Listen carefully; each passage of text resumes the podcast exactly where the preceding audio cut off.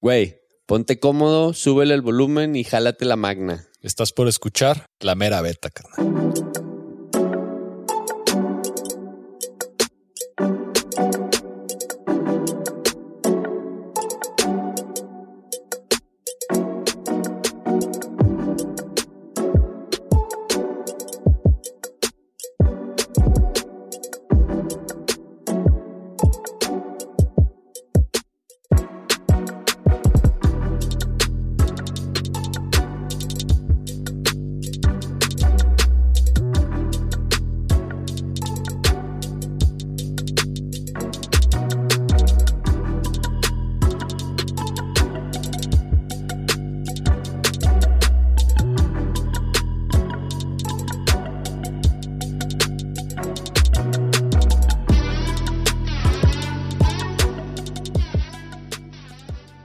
Marcelo Villavicencio es una de las leyendas vivas de la historia de la escalada en México.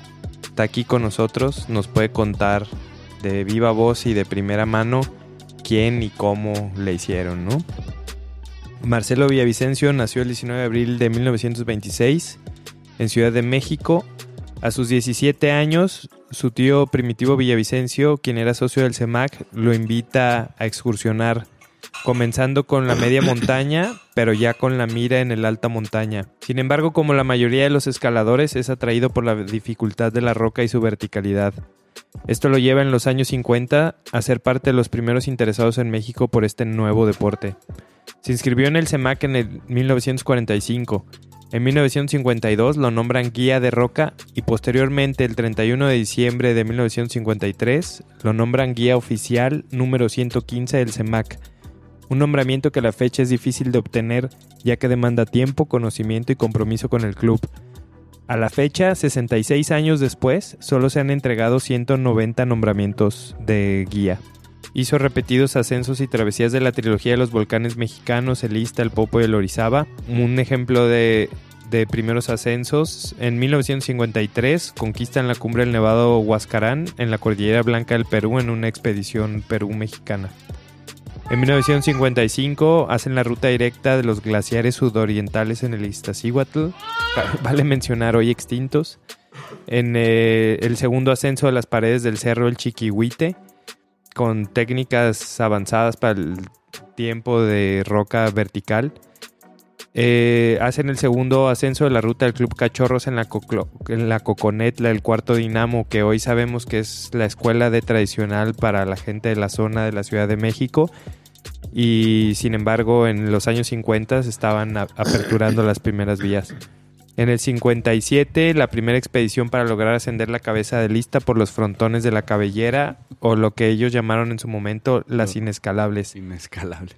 Una expedición del CEMAC a conquistar la cumbre del McKinley al día de hoy, Marcelo Villavicencio tiene 93 años, goza de buena salud y se le puede encontrar los domingos haciendo senderismo en las diversas rutas del bosque la primavera, recorriendo los senderos de nombres particulares que él y otros miembros del Club Coli le daban a esas caminatas. Bienvenido, Marcelo. Muchas gracias, a sus órdenes. Aquí en la mera beta empezamos casi siempre con la misma pregunta, que es ¿cómo se inició usted en la escalada? Y es de particular importancia en este caso porque cuando usted comenzó a escalar, esto ni siquiera era un deporte olímpico como es ahora, ¿no? Actualmente sí es, así es. Bueno, yo pienso que mis inicios de escalada fueron precisamente en una de las excursiones que hicimos al pecho del Iztaccíhuatl por la ruta de San Rafael Atlisco, Chalchuapan. Ahí vimos que la cabellera del Iztaccíhuatl tiene una arista rocosa impresionante para llegar precisamente a la cumbre de la cabeza. Preguntábamos si ya habían sido escaladas y nos decían que todavía no, pero que se necesitaba conocer roca. De ahí me nació entrar al grupo de roca para aprender a escalar y poder hacer ese filo que aquí lo tengo anotado, fue hecho eh, ascensión filo noreste de la cabeza enero 28 de 1950. ese fue mi motivo de saber escalar en roca. ¿Quién le enseña? El mismo club de exploraciones, allí el que nos enseñó la ruta fue Raimundo Luna y Segismundo Brown. Eran socios de las exploraciones de México. Fueron nuestros primeros maestros, digámoslo así. ¿Y qué edad tenía usted? Pues serían 18, 20, 21 años, 22 años más o menos. Ya en el 50.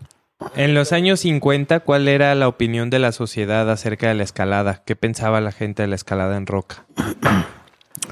¿La distinguían de la alta montaña?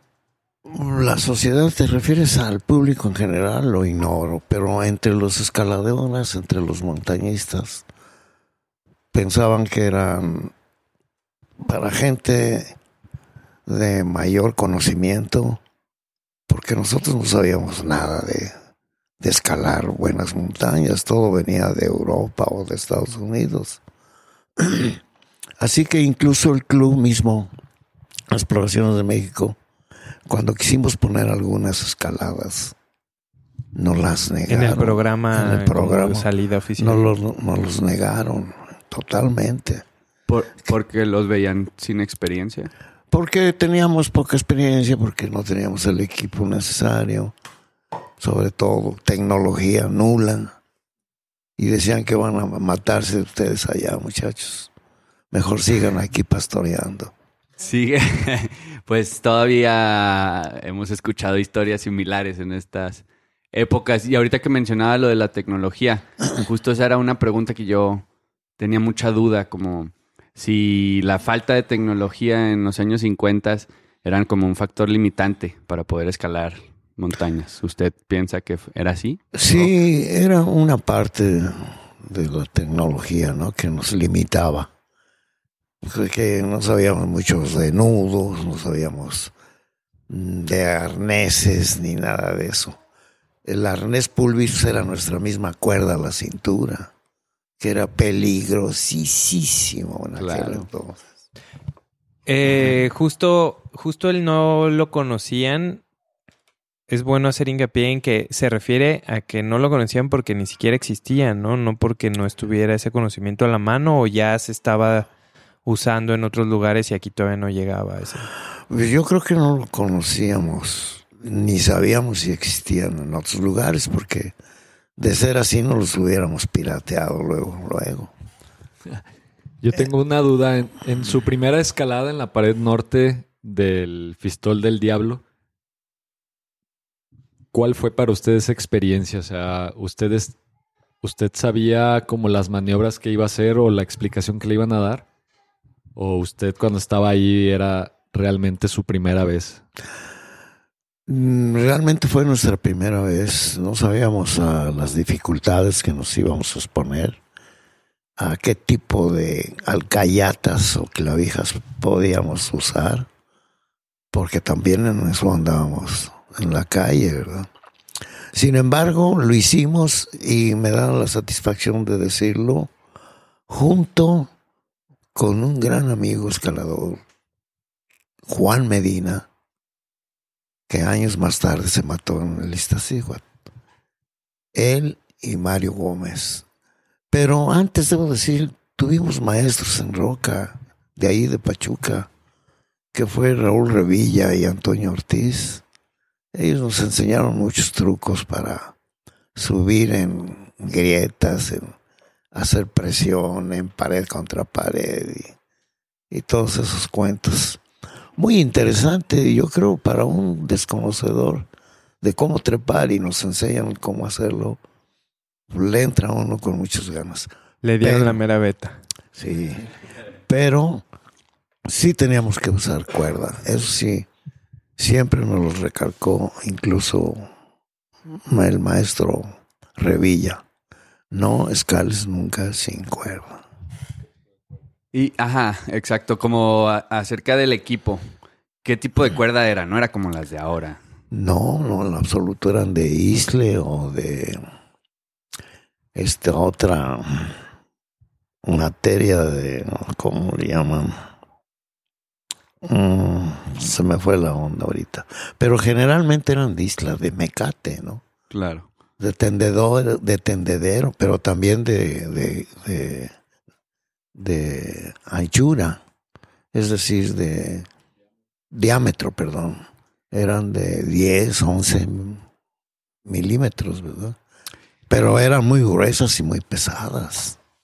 Para rapel era terriblemente Eh. despollar todas esas espinas. Eran incómodas en la cadera. Mucho. donde- En la o en cadera. la cintura. ¿Dónde se, dónde se hacían el nudo? En la, en la, en altura la, del- en la cintura, nada más era en la cintura. Y luego conocimos que había el, la, la cuerda de guía simple, que era la cintura. Luego la doble, que la cruzaba uno en el hombro y la cintura. Ok. Es- Es- Era es- pa- esa cuerda se cortaba de una cierta distancia para ponerse una especie de arnés adicional a la cuerda con la que se amarraban. ¿O era la punta de la cuerda que le daban esas vueltas? No, no era nuestro arnés. ¿Cuál arnés? Digo, nuestra. ¿Misma cuerda? Era la misma cuerda, sí. Ok. Ah, El segundo, Sí, el sí. tercero y era la misma cuerda. ¿Y, y alguna vez, eh, mientras usted utilizó este, esta cuerda como arnés y este tipo de cuerda, experimentó un vuelo? ¿Usted en alguna una caída? No, no, gracias a Dios no tuvimos la suerte de poder dominar Todas con las escaladas. las escaladas con uñas, con dientes, con lo que Es fuera. que, es que la beta era no caerse, güey. Ahí sí era no caerse. Es que debo de decirles también esto, si no mal recuerdo. Por esas épocas hubo algunos accidentes de otros montañistas escaladores. Y el que caía, y sobre todo a gran altura, era muy difícil rescatarlo. La cuerda unida a la cintura, el escalador puede caer hasta de cabeza y no, no, no hay manera de, de- que tome posición nuevamente vertical, ¿no? Pero no teníamos otra. Teníamos que estar vivarachos para poder escalar. De hecho, hay una anécdota que cuenta de del jarocho que, que ya habiendo superado dos partes de la pared, tiene una caída de casi 15 metros. El que cayó fue Hernando Manzanos. Ah, ok. El jarocho era el que lo aseguraba y en ese momento el asegurado solo se la pasaba por los hombros, ¿no? La cuerda. No, el jarocho fue espectador. Ah, ok. Él estaba abajo viendo la escalada. El que iba de segundo y paró la, la- la caída fue Tito Vargagli, un buen amigo y escalador también, que se quemó algo las manos por parar, eh, a cortar la cuerda, a cortar la caída. Pero gracias a Dios no le pasó nada a Hernando, no tuvo ni un rasguño. Yo creo que voló unos 12, 15 metros y no tuvo ningún golpe, ningún nada. Lo bajó Tito, bajamos nosotros ya a rapel de la tercera clavija que estábamos y se suspendió la excursión. Pero vivo este Hernando. Cuando íbamos de regreso a- al pueblo, San José de Penené, nos dijo Hernando, mañana nos, me acompañan a ir a la Basílica de Guadalupe, hermano. A dar gracias. A dar gracias. ¿Cómo no, Hernando? Claro. Con todo gusto, no hay problema. Pero nos sorprendió porque él era ateo. Órale. Y, y volvió a Se escalar. hizo creyente. Él, eh, y él, él siguió como siempre. O sea, él voló con la cuerda en la cintura y Con no, ni una costilla le rompió esa cuerda. Nada, absolutamente nada. ¿Qué, qué dijo Dios si existe? Hernando, Hernando Manzanos para mí fue un escalador, amigo de, de cuerda, de muchísima confianza. Eh, Aquí Marcelo nos está mostrando un artículo, una historia que le escribieron a Hernando Manzanos, póstuma, que en paz descanse, de abril 13 del 56. Le vamos a tener que A escanear fotocopiar. y dejarles el link aquí en, en las notas del episodio. Yo creo que a nosotros, para nosotros escaladores modernos, que solamente tenemos 21 años escalando, nos es fascinante escuchar de estas técnicas y podríamos hablar Horas, hor- hora- horas de, de que no nos termina de entrar en la cabeza cómo hacían esas cosas, pero Yo tengo muchísimas preguntas Pues- acerca de todo el equipo, casi. pa- a mí sí Me me, pongo- gustaría que nos platicara un poquito de... de- Cuenta en el... Bueno, en varios de los ascensos eh, que, que usted hizo de primeros ascensos o segundos ascensos de, de formaciones rocosas, por ejemplo, en un ascenso a la pezuña, dice que necesitaron usar un ascenso de técnica de doble cuerda con e- argollas y estribos y, y que para algunas partes necesitaban la técnica de apoyo con hombros. ¿Cómo, cómo eran esas, cómo es esas, eh, esas técnicas que, de doble cuerda y Bueno, no precisamente fue en la pezuña, fue en, en en las peñas cargadas que hay grieta. Y ahí tuvimos que usar la doble cuerda para el segundo, el primero que lanzara la, hiciera la escalada. Después, si tuviera algún problema o, o- o necesitara más clavijas, las mandábamos en la segunda cuerda. Eh, pero no fue en la pezuña, fue en las cargadas. Y, y eso de las argollas, dice en alguna de las en alguna anécdota cuenta que se necesita usar las argollas, estribos y sistema de tracción para progresar en una parte lisa de la pared, por ejemplo. Ese sí fue en la pezuña. Ya al rematar los últimos 20 metros, 25 metros, hay un tramo liso, pero hay una repisa como de un metro por unos 6 metros. ¿Cómo le llaman eso en Italia?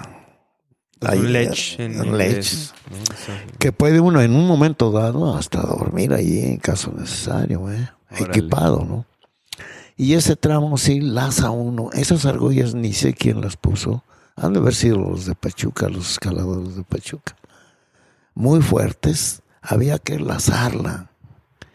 El La- primero tenía que lazarla, la argolla, y una vez lazada, ahí se amarraba, ahí se amarraba él para izarse con la cuerda y llevar listos los estribos para engarzarlos y poder separar. Ok. O sea, como tal cual, como ranchero, Como ranchero, sí. como lo que hace uno ahora en las lazar la chapas, ¿no? Que a veces te avientas el Ajá, con la, la cuerda. para poner la primera. Algo similar, pero a la hora de, de de atinarle, ¿el escalador subía con un tipo de ascender o con qué subía O por la cuerda? jalaba o por la cuerda. con sus manos. Sí. No, subía con, con la misma cuerda y ahí amarrado. Se, Ah, claro. se confiaba en que esa clavija era muy fuerte. Pero, o sea, pero como él si fuera util- una especie de polea, pues jalaba un lado de la cuerda y él iba de- progresando. una especie de- pero él con sus propias manos, no, con, con- no con ningún dispositivo para, como No. ahora tenemos los ascenders. No, no, no no. conocíamos eso. ok, luego los estribos que dice que tenía que tener listos los llevaban en los pies, me imagino, en los tobillos. Los tenían, los llevaban los hombros porque se cuelgan, ¿no? Los- Eran como los estribos de... de, ¿De pecho? de- Los de- No, no, los de eight climbing, los de escalada artificial, que son como unas escaleritas, ¿no? Sí, son como dos, dos, Ah, pi- dos pisos. Muy bien. Los llevas en el hombro y ya con el mosquetón listo para Ah, engarzarlo. ya, ya, ya, ya, ya, ya Y entiendo. una vez engarzado, te paras en él y ya confías más en Claro. hacer tus maniobras. Para asegurar a su compañero que estaba en la repisa aún y así podían pasar esa sección plana. más que la nada, pared. para él asegurarse a seguir la escalada. Porque el que estaba en repisa estaba hasta sentado ahí bien seguro.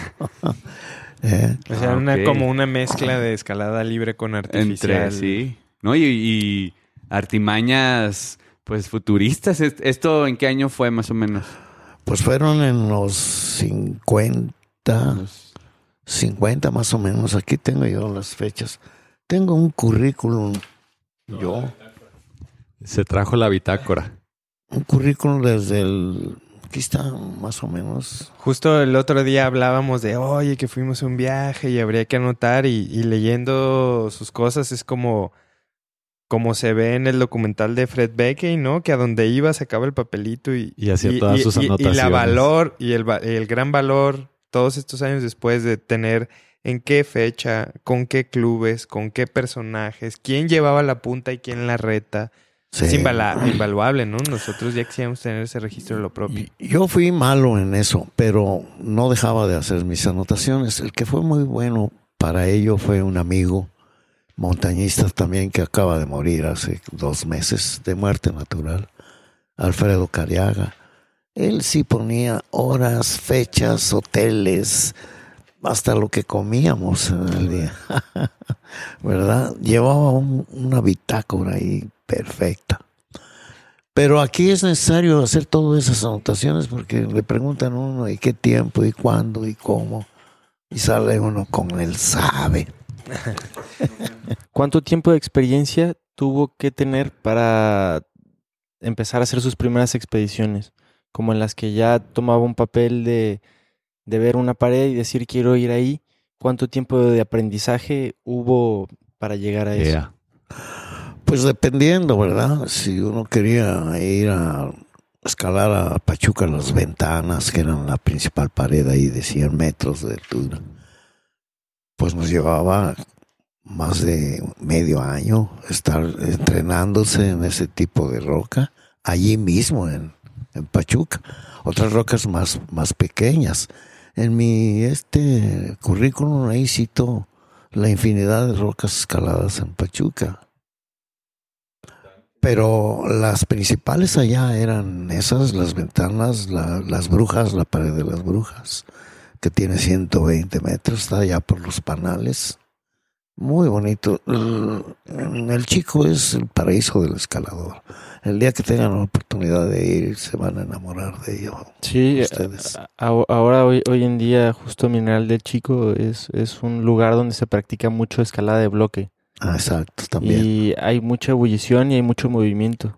Muchísimo, muchísimo. Eh, en ese entonces, ¿ustedes practicaban escalada de bloque? ¿Boulders? No, no, no conocíamos ese sistema. ¿No les llamaba la atención? Pues porque no lo conocíamos. Ni siquiera, o sea, Nos pare- si lo llegábamos a ver, decíamos, ¿qué tipo de Está escalada es esta? Generalmente son travesías horizontales, ¿no? O, o muy poca pared. Bueno, yo lo consideraba como una ejercicio, ¿no? Como De un pasatiempo manos. en los campamentos base. Pues no pasatiempo, pero sí ejercicio para muscular los- el cuerpo. y- Entonces, pero sí se tomaba en cuenta, no era como, ah, es una roquita que me subo por atrás y pues, que conquisté nada, ¿no? O, o ya o ya les empezaba a llamar la atención el hay que Mm, Nos llamaban la atención, pero no, no, no mucho. Lo que queríamos era subir las cumbres de los de las agujas, más que nada, ¿verdad? Con todo ese equipo eh, rudimentario que teníamos. Ya, ya que habla de, de Pachuca y los panales, en, en la descripción, cuando cuenta acerca de los panales, pues básicamente nos empieza a dar la beta de cómo se sube esa chimenea y comenta, pero no entremos en tecnicismos. Pero como este es un podcast de escalada, por favor, entremos en tecnicismos y háblenos de, de esas técnicas. Bueno, los panales, ah, nosotros conocimos dos rutas. Una precisamente por los panales, que son repisas que va uno ascendiendo poco a poco, pero no dejan de ser peligrosas por la altura. Pero la principal ruta es una grieta, una grieta que cabe el cuerpo totalmente y que va uno ascendiendo a través de brazos y piernas y y En chimenea. en chimenea, tipo chimenea. Sin embargo, hay que usar unas clavijas que ya estaban ahí por los hermanos Revilla para en caso de caída, porque puede haber un movimiento malo y para abajo, ¿no? Y usar las clavijas de, seguro. Ese era el tipo de chimenea que usábamos, no el de manos ahora manos y, que meten uno apenas el pie. Eso francamente no lo conocíamos ni creo que lo hayamos hecho. Nunca nosotros. Sin embargo, hay una, pues una descripción ahí mismo en, en Pachuca, me parece, en las Peñas Cargadas, que, parece que está describiendo la, la técnica de chimenea y luego dice que se estrechaba más y ya no era exactamente chimenea, sino que se empujaban como con pie, con manos y con el brazo. Y eso suena como que estaban empotrando a lo que ahora le llaman el, el off-witch, que es una grieta que no da para chimenea, pero que uno mete el brazo doblado o la rodilla y la tora. Eso existe, sí, en, en una de las rutas de peñas cargadas. Para llegar a ese tramo, incluso hay un tronco de árbol que lo aprovecha uno como de 5 o 6 metros y se trepa uno por él y entra uno a la chimenea. Y ahí si no hay clavija, no había clavija, si no era bajo ese sistema de empotramiento. Claro, para el segundo era, y tercero y cuarto era de ideal, pero para el primero era, era la nata de, de la escalada. Sea, estábamos hablando de que un escalador de hoy, cuando le dicen, métete esa chimenea o métete esos, a sortear esos pasos, y pregunta, oye, ¿y las protecciones? No, pues, ¿cuántos metros antes de que haya una protección? Pues en este tramo no había ninguna protección en unos 8 metros o 9, pero de ahí está la caída unos 40, 50 para, Se está expuesto. para la base, sí. Ahí mandábamos al más perito y de la escalada de nosotros, por no decir al más rudo. También dice que, que se usaban las clavijas, pero lo que más le servía eran unas estacas de madera. ¿Cómo, Oh, cómo sí. usaban esas, esas estacas? ¿Es como un postecitos que atoraban la grieta o qué? Sí, es un- una estaca que mandábamos a hacer con un tipo de madera muy especial que mm, no las conocimos más que me parece que cuando fue Guido Magnone a los Drus. No, quería decirles de ese tipo de estaca Le va a pasar una hoja, ¿eh? que es de madera Marcelo nos está haciendo un dibujo de la estaca que les vamos a pasar aquí en las notas del episodio. Digamos así, digamos así. Y entonces aquí entraba en, en este, en este en la estaca. ¿Cuánto tendría? Unos centímetros, no sé exactamente, unos 30, 40. más o menos centímetros. Entonces aquí metía uno el mosquetón, ¿verdad? Metía uno el mosquetón.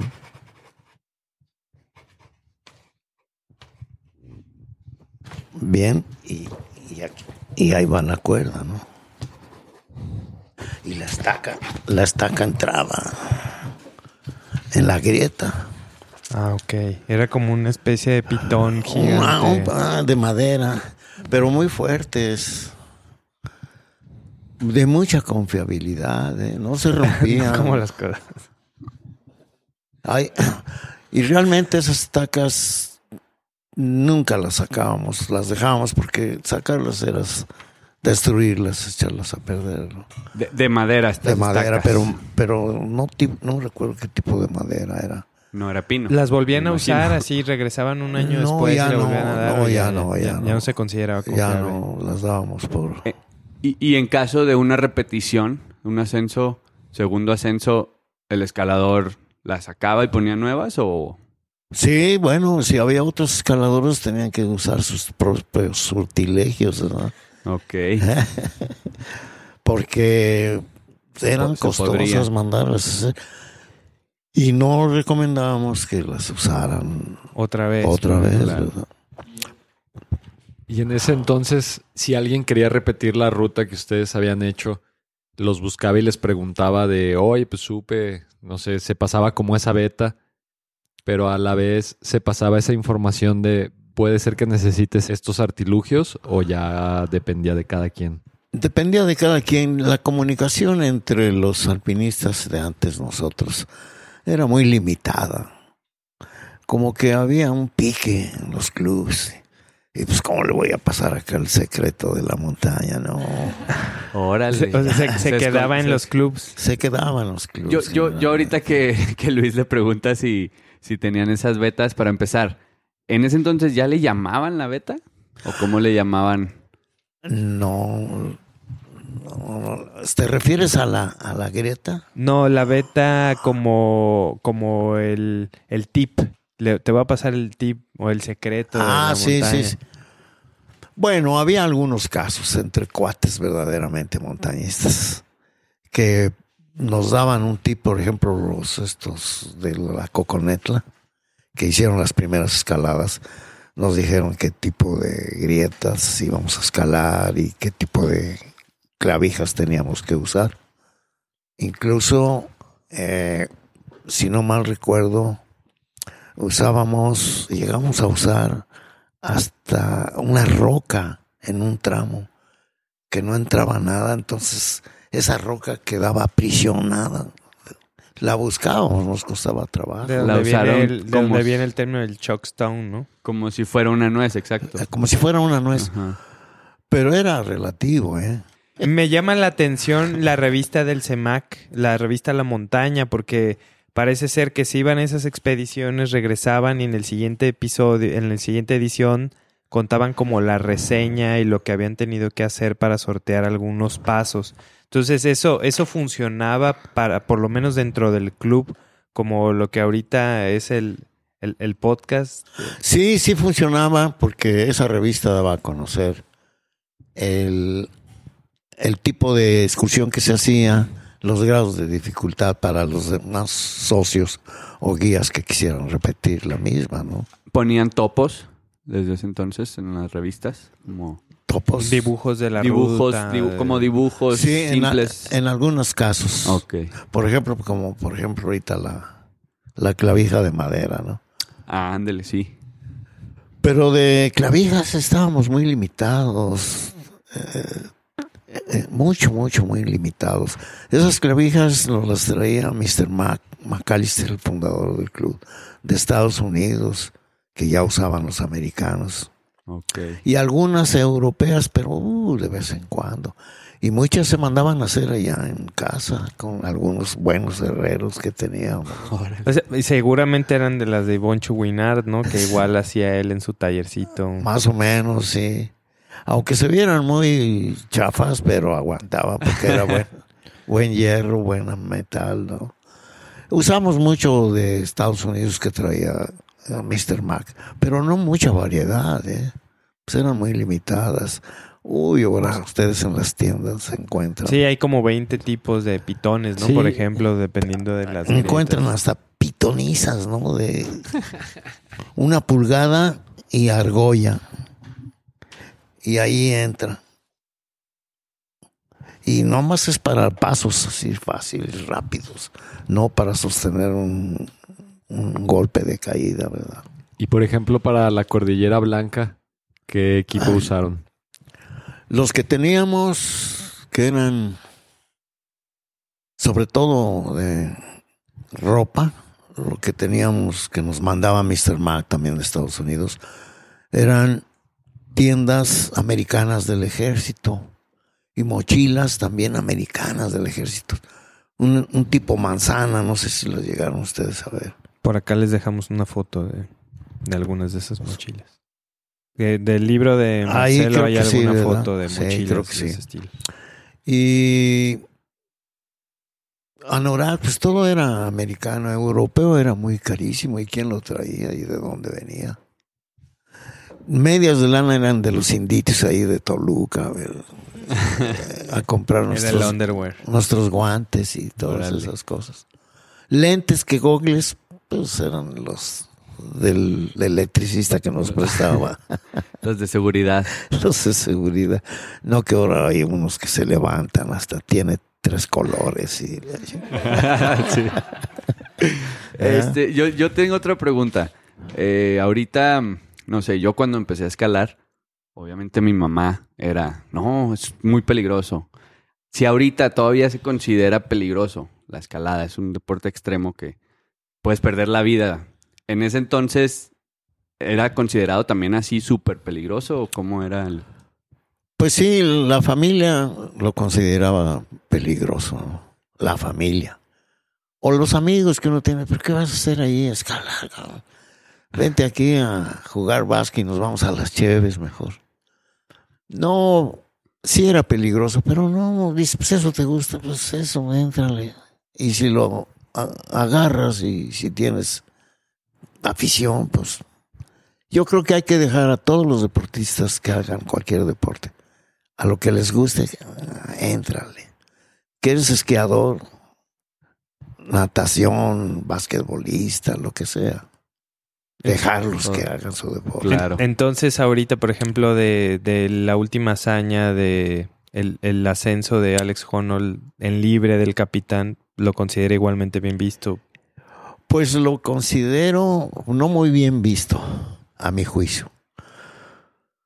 Pero lo que sí me pregunto, que, que a base de técnica, a base de estar estudiando los pasos, porque él estudia mucho los pasos.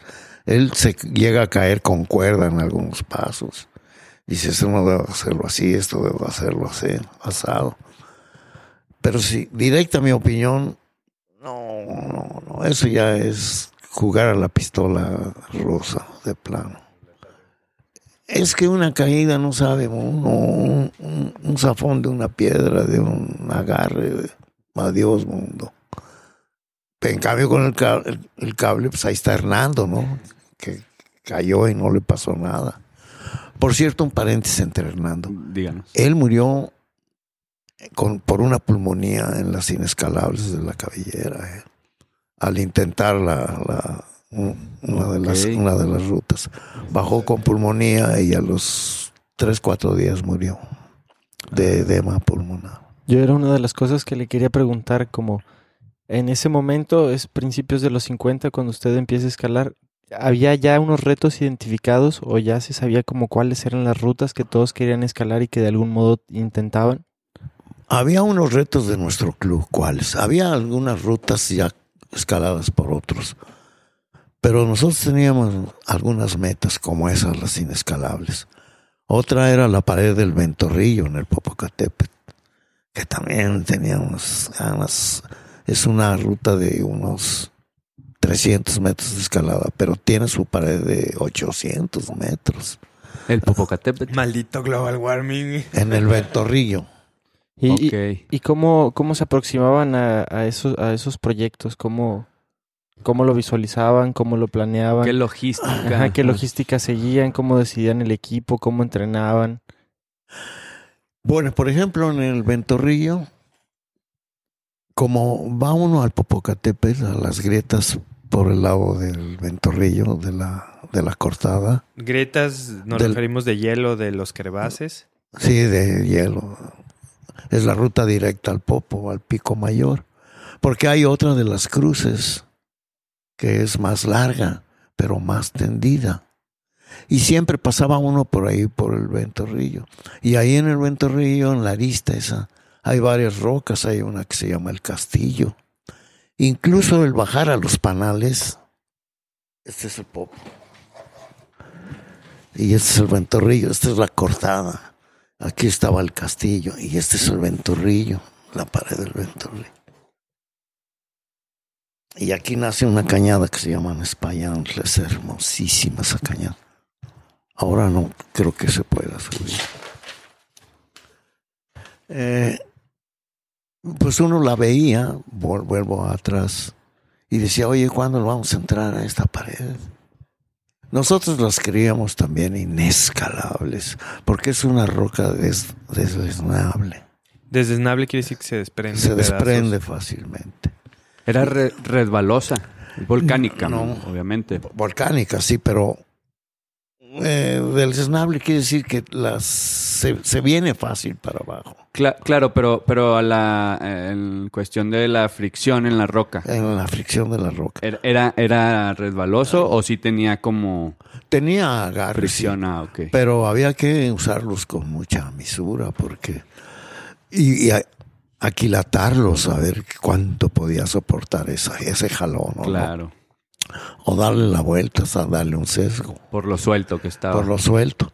En la escalada esta del Ventorrillo nosotros tuvimos varios desprendimientos de roca que gracias a Dios no nos tocó a nadie ninguna roca, por muy pequeña que fuera, si nos hubiera tocado, nos vuela ahí Claro. la cabeza, porque vienen, bajan a una velocidad tremenda. No existían no, los cascos. No conocíamos los cascos, más que los, la de los bomberos. Pero ni modo que fuéramos a la... Que ahorita no está cool usar casco. Ni siquiera conocíamos nada de eso. Cascos, Y- qué bueno. Y, en, y en ese entonces, cuando ustedes realizaban escaladas así, sin casco y esquivando piedras y todo esto, ¿ustedes se sentían como unos pioneros, como primeros exploradores en andar ahí o cómo que, qué sentían al estar haciendo esto? Pues eh, lo que sentíamos era que, más que sentir, pedíamos que no nos tocara una, una piedra, ¿no? ¿Qué, ¿Qué podíamos sentir? Pues nada, pues ya estamos aquí. Yo, yo, yo pienso que sí, a lo mejor mi pregunta es muy arbitraria, pero más, más, más bien como, como cuál era entonces la El motivación, Ajá, exacto, por qué se, se metían en esos, en esos, ¿qué, qué les llamaba de la montaña para que llegaran Porque- a pensar siquiera en arriesgar la vida para estar ahí? Porque ahorita, hablando como del solo de Alex Honnold, se ve como jugar a la ruleta rusa, ¿no? Pero cuando lo ve uno del 2019 hacia atrás, pues sí iban asegurados con cuerda, pero aquí se siente... En el 2019 se siente como si fueran de solo, igual, ¿no? Sí, sí, Claro. sí. Pues, ¿qué, ¿qué nos llamaba la atención? Pues, como a todo montañista, nos llama la atención la misma montaña. El hecho, como dijo Mallory, pues, pues ahí está. ¿Por qué vas a leer? Porque ahí está. ¿Por qué vas al, al Ventorrillo? Pues ahí está, mira nomás qué paredes. Y nosotros queremos escalar más grados de dificultad. Había que entrar ahí en hielo y roca, porque tiene mucho hielo también. ¿Usaban crampones? Sí, tenemos que llevar crampones porque hay rampas que tiene que uno que calzarse. El crampón. Muy, muy interesante. Nosotros hicimos un, uno- unos intentos fallidos de escalar en el Nevado de Colima en el estilo alpino, ¿no? Con nuestras gatas y a darnos cuenta que hacía mucho frío, que se entumían las manos. Bueno, pero entonces ve uno las fotos de los inescalables en el Iztaccíhuatl y no son 4000 como en el Nevado, son 5000 metros. sí, no, ¿Cómo, cómo- hay- cómo lo, cómo- cómo lo hacían? allá no usábamos nada de piel, suela de gato, gato, pies de piel de gato. gato. No, nosotros lo que usábamos para escalar en aquel entonces eran alpargatas de panadero. Los españoles trajeron esas alpargatas que las usaban como buenos tenis ellos en sus trabajos y las y las vimos son de mecate abajo, las suelas de mecate, de isle y entonces las calzamos y vimos que agarraban muy bien en las rocas. Eso sí ¿A se poco? destruían en la primera escalada. Eran desechables. pues. Desechables. Es- es- escálense y tírense. Órale. No duraba nada, pero había mucha demanda porque lo trajeron los, Era lo, lo cool. sí, los españoles. Y les decían panaderos a ustedes, los escaladores en roca. O abarroteros, porque eran muy grandes abarroteros. O cantineros, los españoles instalaron aquí muchas cantinas y panaderías y, y usaban mucho la alpargata. Entonces se llegaban con botas y crampones hasta la base de la Hasta la pared base y ahí se pared. quitaban los crampones, se quitaban, se sacaban los guantes de lana. y vamos para abajo, pero sin quitarse botas, por supuesto, ¿no?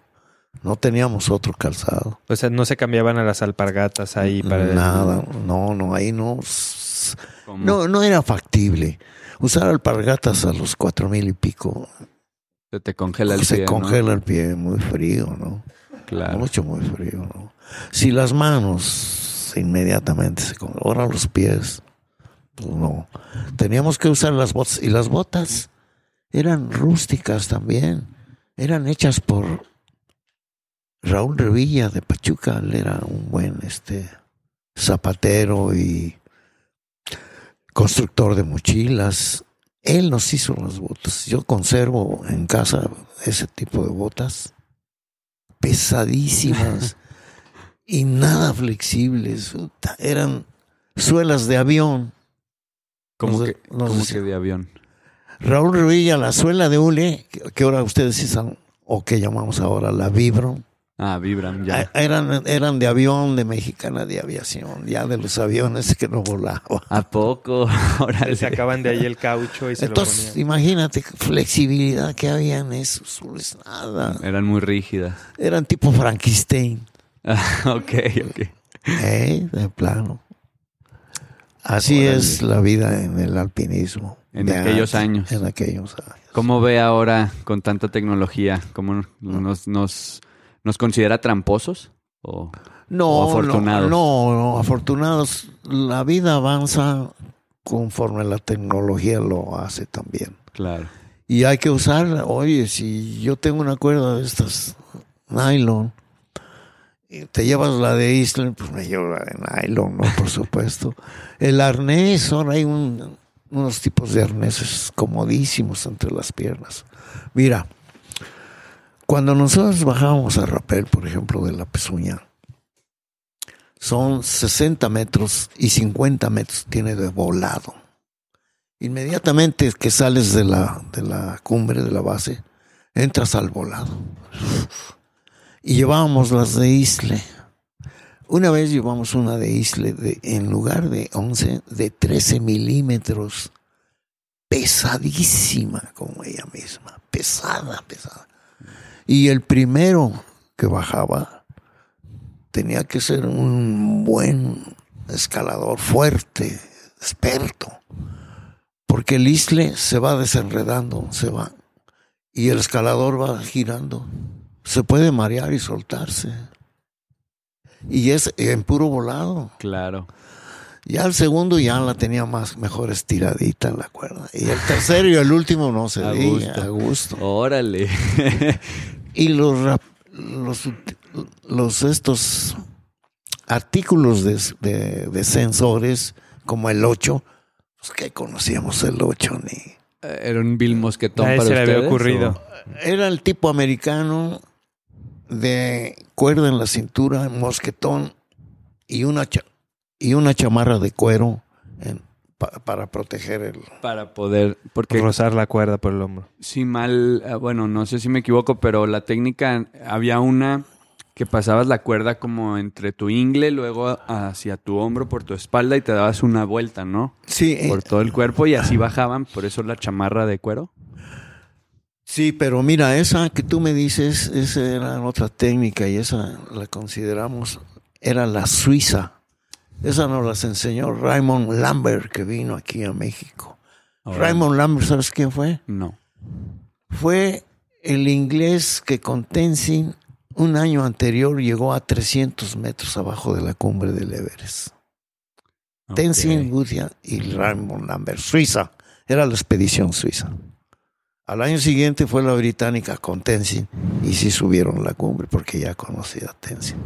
Raymond Lambert vino aquí a conocer nuestras montañas, lo llevamos al Popocatépetl y él nos dijo de esa técnica suiza. ¿Cuál es la técnica suiza? Son dos rosaderas que se mandábamos a hacer de cuero con mecate a los lados para que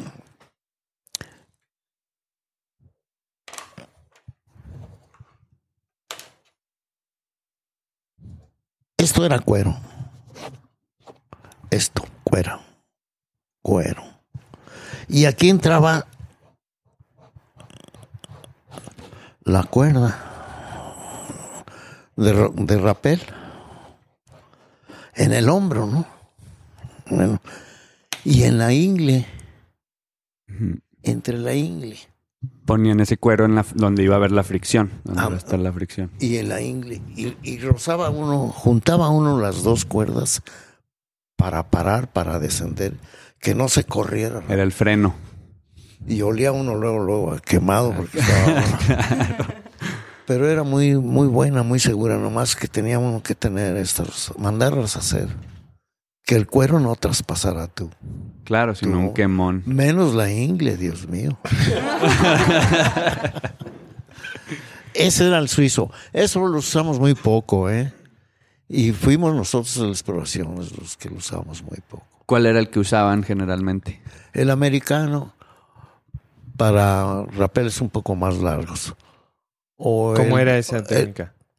El, americano. Sí. El, el americano era ponerse una cinta en la cintura con un mosquetón. Y otro para meter la cuerda de rapel. Y ahora sí una buena chamarra aquí en el hombro. O sea que si esta es la cuerda y este es el, el escalador, viene la cuerda aquí y sube al hombro y baja. Y entonces aquí la agarra el escalador y aquí la agarra. Claro, es un- es mosquetón le daba ya una horcadita. Eh, Es como para que los que nos están escuchando más o menos visualicen. Es como si tuviéramos el arnés que usamos ahora Eh, y ahí el mosquetón, que con Así. otro mosquetón más o menos hacían un tipo de ATC. ah, ¿Verdad? exactamente. Por ahí cruzaban la cuerda, luego esto subía hasta su hombro Al hombro. y todo el resto de la cuerda caía por su espalda hasta... Y la agarraba en la cadera, ¿no? Otra vez. Sí, con la mano izquierda. Ah, acá atrás agarraba. Y eso era el control y iba... Arriba y Hacía abajo. fricción en el hombro y en el ATC hecho con dos mosquetones. Eh, Ok, órale. Ya, ¿Tú has bueno, bajado así alguna vez? No, no, ni, ni madres. Vol- volviendo al tema de que ya nos echamos 50 minutos, sino que y nos podremos seguir hablando de la técnica y lo impresionante que era el, el ingenio mexicano y el internacional para desarrollar maneras o artilugios de, so- de sortear las diferentes paredes y alcanzar las cumbres. Nos llama, nos gustaría meternos al tema de las expediciones trascendentales. Nos llama la atención por, por locales. El Nevado de Colima describen un ascenso con, con el ruso, eh, con Adolfo Álvarez, que habla de, de- del rumbo camino a la Jota, agarrar un filo que suena a lo que ahora se le llama como, como el filo noroccidental. ¿Cómo, ¿Cómo deciden subirse por ahí? ¿Saben si son los primeros ascensionistas o era algo clásico de aquí, de, de Jalisco? ¿Y en qué año fue más o menos? Bueno, eso del filo y la escalada del nevado.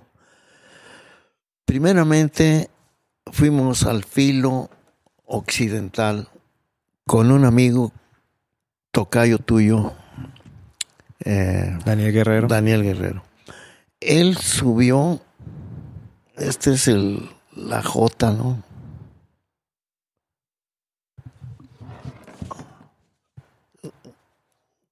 Y esas son las paredes, ¿no? Acuérdense que aquí hay una especie de joroba en el nevado. Le voy a poner hasta una nubecita. Acá abajo empieza el filo, ¿no? Es el primer macizo acá que uno se acá- encuentra cuando Para acá sube. están las antenas. Entonces tú, tú subes sin llegar a, la, al Por la rayón, ruta al de la J, ah, sin llegar Sí, aquí sí, sí. al... por otro lado. Entonces nos llevó un guerrero y escalamos una parte de esta pared. De esta pared. Y él fue, ya la había subido él de solitario, ¿eh? Era un chico de 17 años, ¿no? Más o menos, sí, muy fuerte y muy, muy buen escalador. Él entró en competiciones aquí de escalada en el diente. Muy bien, Mauricio también entró en una de esas competencias. Y entra uno al En la filo. luego- Yedis Catán hay una foto de esa el competencia. filo ya es este. Es, es bloques de roca y hay que ir medio escalando y subiendo. y- pero como ya conoces la escalada tú, pues ya se te hace más fácil todo esto, ¿no? Pero hay tramos en que tienes que usar cierta técnica para subir alguna, al- superar algún paso de estos. Esa excursión la hizo, la hicimos con él. Y ahora, ¿cuándo vamos a escalar la otra? La otra pared, o sea, la occidental, la, La nor- bueno, la otra cara, la, La- la este, donde la el sol este. primero. fuimos con los rusos, a ver, vamos a, a subir por la J y vimos la pared y le entramos a la pared. Fue ahí donde lanzamos una piedra para subir un bloque Ok. y, y que se amarrara la pierna, y que se amarrara la pierna. La- Esa escalada Eso es antes de llegar a la J. antes de llegar a la J. Casi empezando, Está súper casi empezando a donde está la, la joroba esta del, del nevado. por los arenales rumbo a la Jota. Antes, mucho antes de la Jota. Nunca le entramos a las paredes que están abajo de la Jota. Sí, que son extra plomadas y casi. Esas no, nunca llegamos a entrarle. Justo creo que el fin pasado, Pablo León y Yoko hicieron un primer ascenso en, en esa pared. 40 metros de escalada en tradicional. Eso, eso sí lo, con- lo reconozco. Y, y, y, Me- perdón, las fotos que sacó Pablo León son, se ve la exposición y el- es justo esa cara que menciona. Antes de la Jota. Muy bonita escalada. Ya, esa ya es más técnica. Ya se necesitan clavijas y muchas cosas. No fueron libres ustedes así. Y más abajo puede uno prescindir de las clavijas. Hay bloques en donde puede. O- uno- o sea, bueno, y, en- y en este filo que dice que hicieron con Daniel, ¿lo protegían? O sea, usaban No. empotrador. No, o No. sea, era. es- Libre se puede ir escalando. Todo el filo que sigan ustedes hasta la cruz. Este es el norte. lo que ahora le llamamos el filo noroccidental. Ah, ok. Sí, y esta es la cumbre norte, o sea, San Juan, ¿no? El Pico Juan. San- Y de las expediciones que hizo fuera de México, me gustaría que nos platicara un poco de, de McKinley. Mm, ¿Cómo, fue esa expedición? O sea, es muchos aspectos, pues, pero ¿qué recuerda usted como más representativo? ¿En qué año fue para empezar? En el 53, creo. Aquí tengo. Aquí, aquí esto, estamos. En el Monte. McKinley, eh, 1952. Julio, Eh, de, julio de del 1952. Ese es 52. Y per- perdón que me meta la pregunta, pero justo aquí eh, lo veo en su currículum vitae de montañista y describe aquí que, entre paréntesis, dice Monte McKinley, Alaska, entre paréntesis, fallida, campamento base en el McGonagall Pass, siguiendo el Muldrow, el glaciar Muldrow y llegando a una altura de 3.775 metros, frente al Monte Brooks por falla logística en alimentos. Así es. ¿Recuerda, ¿Recuerda más o menos qué pasó ahí? Nos encantan las meras ventas de las expediciones fallidas. Los chismes, dice. Perdón, y abajo, y abajo continúa y dice que también pérdida del 50% de equipo y provisiones. Esa fue la segunda. En el tenta- 56, perdón. Esa sí. fue la segunda tentativa. La primera excursión al Maquile que organizó el Club de Exploraciones de México, porque vio que había varios escaladores, bueno, ya habíamos hecho el Pico de Orizaba, Ya se ven ganado la credibilidad del club. no, ustedes sí pueden subir. el- Lo que no consideramos nosotros, los escaladores que fuimos, que la llevó esa excursión Héctor Bravo como guía, Felipe de J. Preciado como miembro, Hernando Manzanos y yo éramos cuatro nada más. No consideramos la dimensión de esa montaña. Es enorme, terriblemente enorme. Tendrá seis mil, pe- seis mil pesos, seis mil setecientos como el pico de Orizaba. Pero para llegar simplemente a la base, a cualquiera de sus entradas, hay que caminar 30 kilómetros de tundra. ¿Qué es la tundra? Es la vegetación chaparra que no tiene mucho árbol y que abajo es hielo, ¿no? Que le llaman frost. En verano se descongela parte de eso y hay millones de mosquitos. Y hay que atravesar esa tundra y tres ríos, el río McKinley, el Cachecri y el Clearwater. Tres ríos de corrientes fuertes y de aguas fríísimas. Todo eso no lo consideramos nosotros. Lo habíamos visto, dijimos, ah, es pan comido. Lo difícil es la escalada. Como todo mexicano, como siempre, ¿no? Hay que aventarse como el borras. ¿Verdad? Y bueno, la excursión las organizó el Exploraciones. Hubo otros compañeros que a última hora no pudieron ir. entre ellos eh, Hernando, eh, Juan Medina y otros como Fernando Díaz Francés. Fuimos cuatro, éramos seis, pero fuimos cuatro. Lo que pasó ahí fue que el club no pudo recabar los fondos necesarios para ese tipo de excursión. Es carísimo ir al Maquile sin el equipo necesario. Primero, hay que comprar equipo en Estados Unidos de alimentos deshidratados, huevo deshidratado, carne deshidratado. El menos peso que puedes llevar en tu mochila es lo ideal para conquistar la montaña. hay quienes van libres, ¿no? En el último ataque se van con una barra de chocolate y para arriba. Y si llevas 20 kilos ahí arriba, pues... ¿Cuándo? ¿Cuándo? Y nosotros, como no pudimos irnos a tiempo por la falta de dinero, el avión, lo costoso, además no fuimos en avión, nos fuimos en camión desde aquí hasta Portland. En camión. Madre, Oregon. 48 horas se pone. No, hombre, unos cuatro días, ¿no? Y luego ahí, eh, sí, ya en avión en Alaska Airlines hasta Alaska. Pero en Portland llegamos en vísperas del Día de la Independencia de Estados Unidos, el 3 de julio. 4 de julio. Bueno, el tercer Es el 4, pero nosotros llegamos el 2. Cerrado, sábado, domingo, todas las tiendas deportivas y de alimentos cerrados.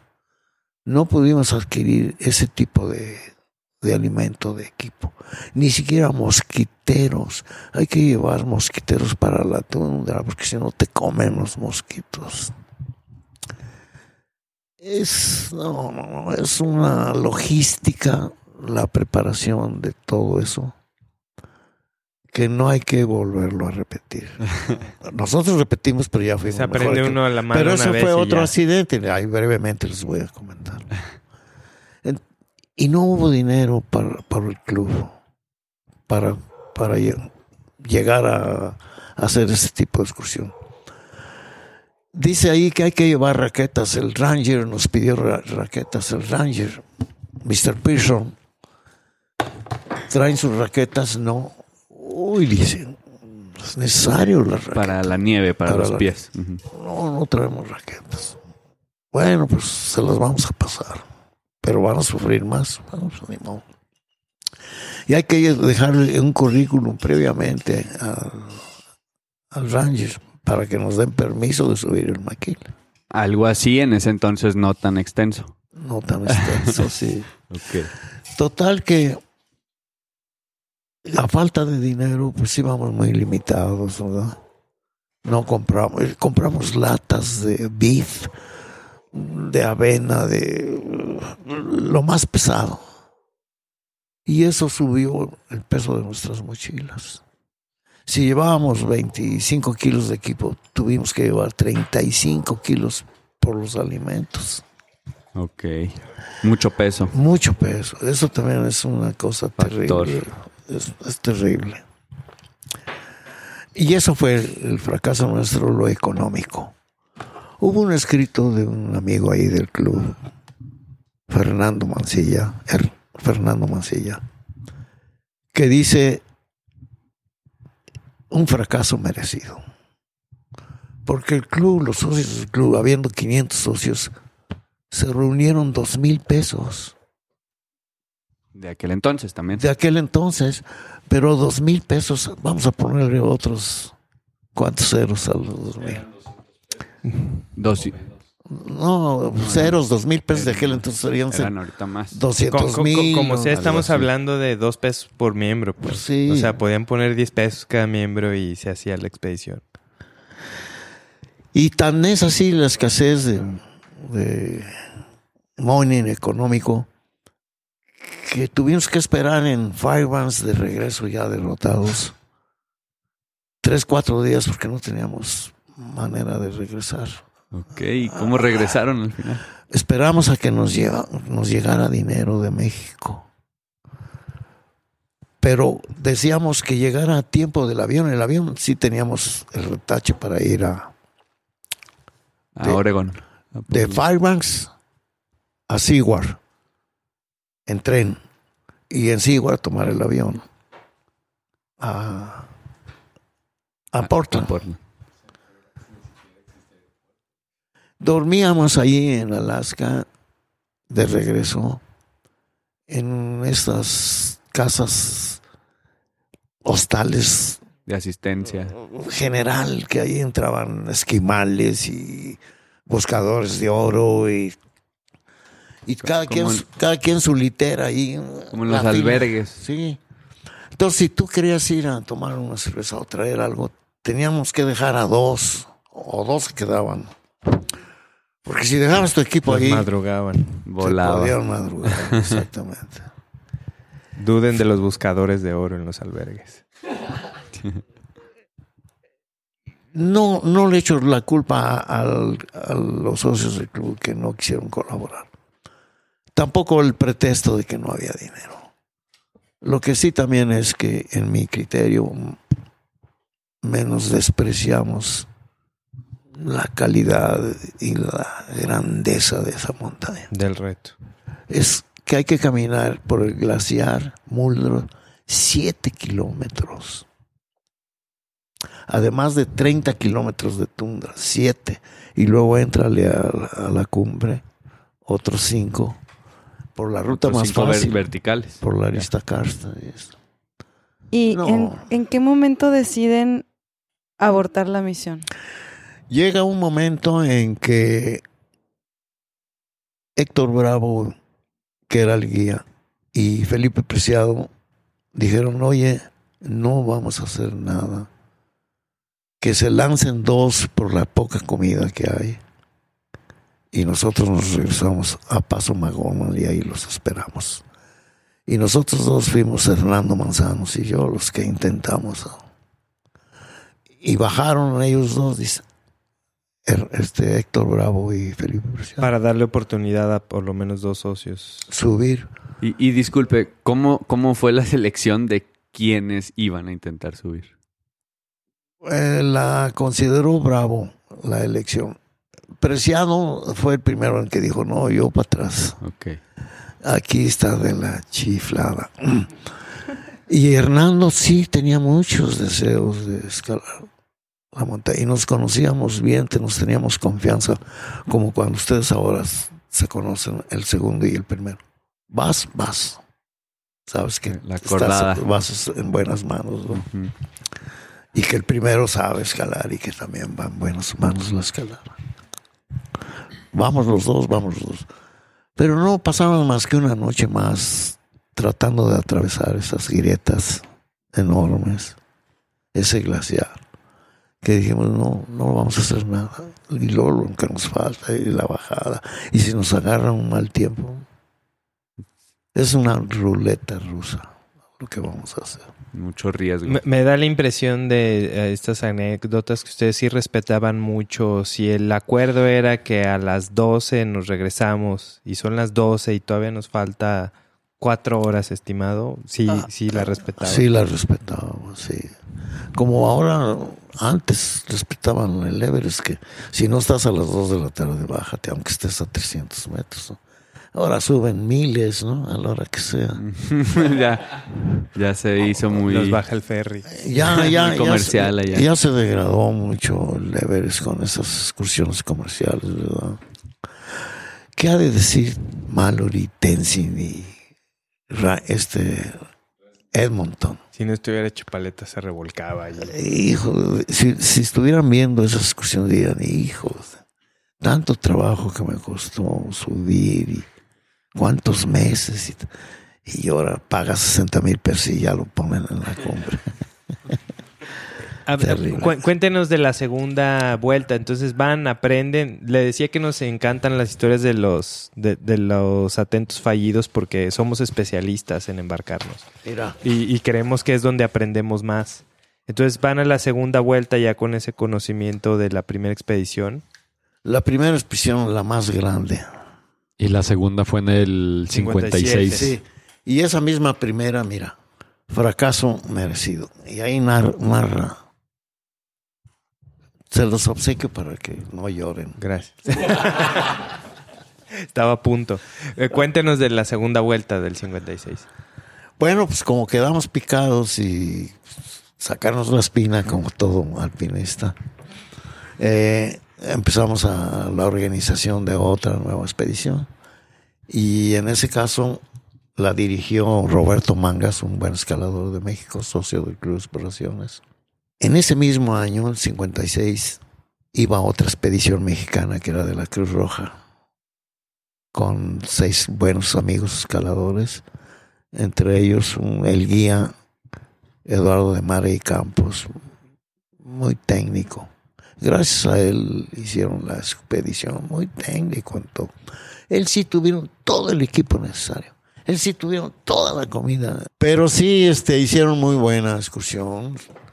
Arriba de esa excursión, digo, adelante de esa excursión iba otra con un capitán americano, Yacket, William Yacket, con tres personas más americanos, que nos los encontramos de regreso cuando ellos bajaron del McKinley. Subieron cumbre y ellos nos dijeron que los mexicanos estaban a punto de coronar la cima, la cima norte-sur. Ese era el objetivo. ¿Ellos lograron la cumbre? Tomado, sí, ellos sí, los, los seis. La Cruz Roja. la Cruz Roja, sí, con Eduardo de María Campos.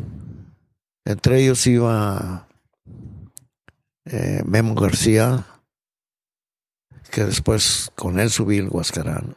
Cristóbal Abarca, un buen compañero escalador, que se mató en el Popo, cayó en una grieta en el Popo. Esa segunda expedición nosotros también íbamos mejor equipados, mejor superamos la logística alimenticia, pero hubo un accidente, un incidente, digamos. Alquilamos un avión en Fairbanks para que nos dejara caer equipo, alimentos que llevábamos en, en botes, compramos allá en botes especiales y bien sellados y bien cerrados. Así lo han hecho las expediciones americanas. Y eso te quita mucho peso de la mochila, que te elevan, que, te, que en el glaciar Mulder te dejen caer cuatro o cinco botes de alimentos y equipo. Y así lo hicimos. Y el día de la cita que llegaba el avión, estábamos en el glaciar y señalamos con unos trapos rojos que nos encontramos de expediciones anteriores que ahí se tirara el equipo. No lo tiró ahí, lo tiró en otro lugar. Y se estrellaron muchos botes en las grietas y se perdieron. Alimentos también. Ah, de hecho hay una foto, ¿no? Que tiene ahí que están tratando de buscar el Ahí en las grietas el- estamos buscando. Las provisiones. El 50% de las provisiones y equipo fotográfico, ¿no? Y, y también equipo fotográfico. Pues para qué cargábamos todo eso si podía tirarnos el avión. E- En esa expedición, ¿usted se cae en la grieta? Sí, allí tuve un accidente yo. Pues cuéntenos.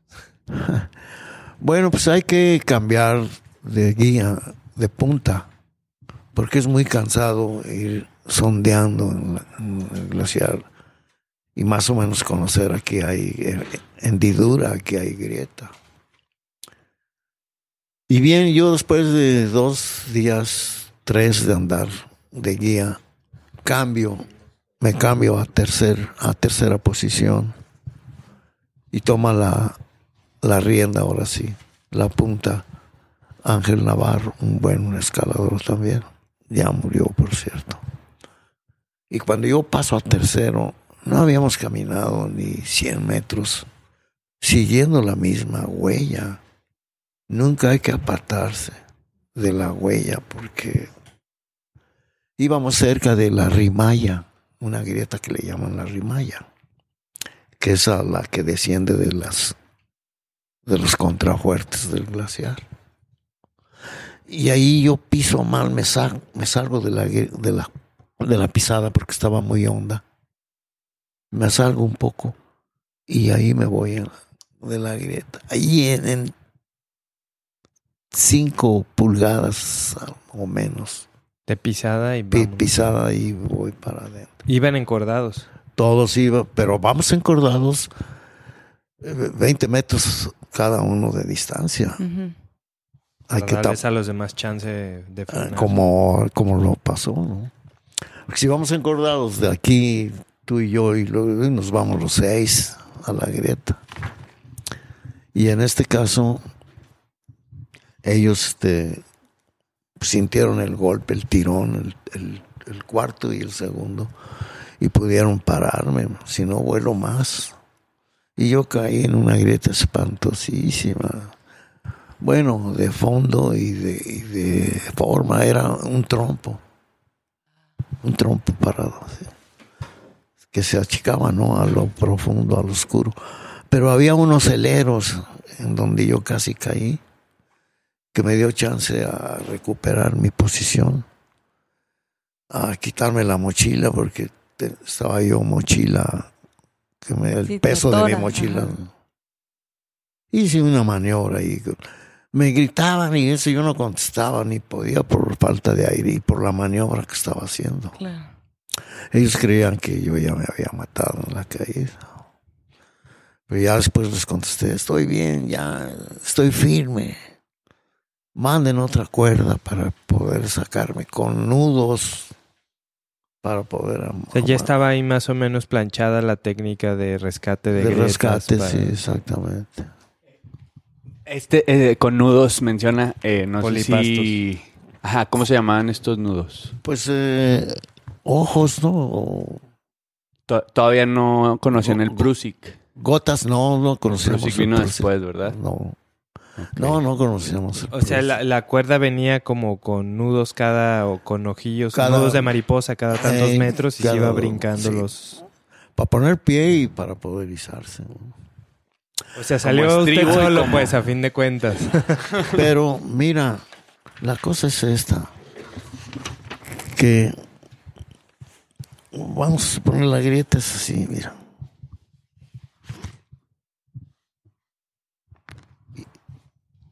Y, aquí no se veía porque estaba tapado, ¿no?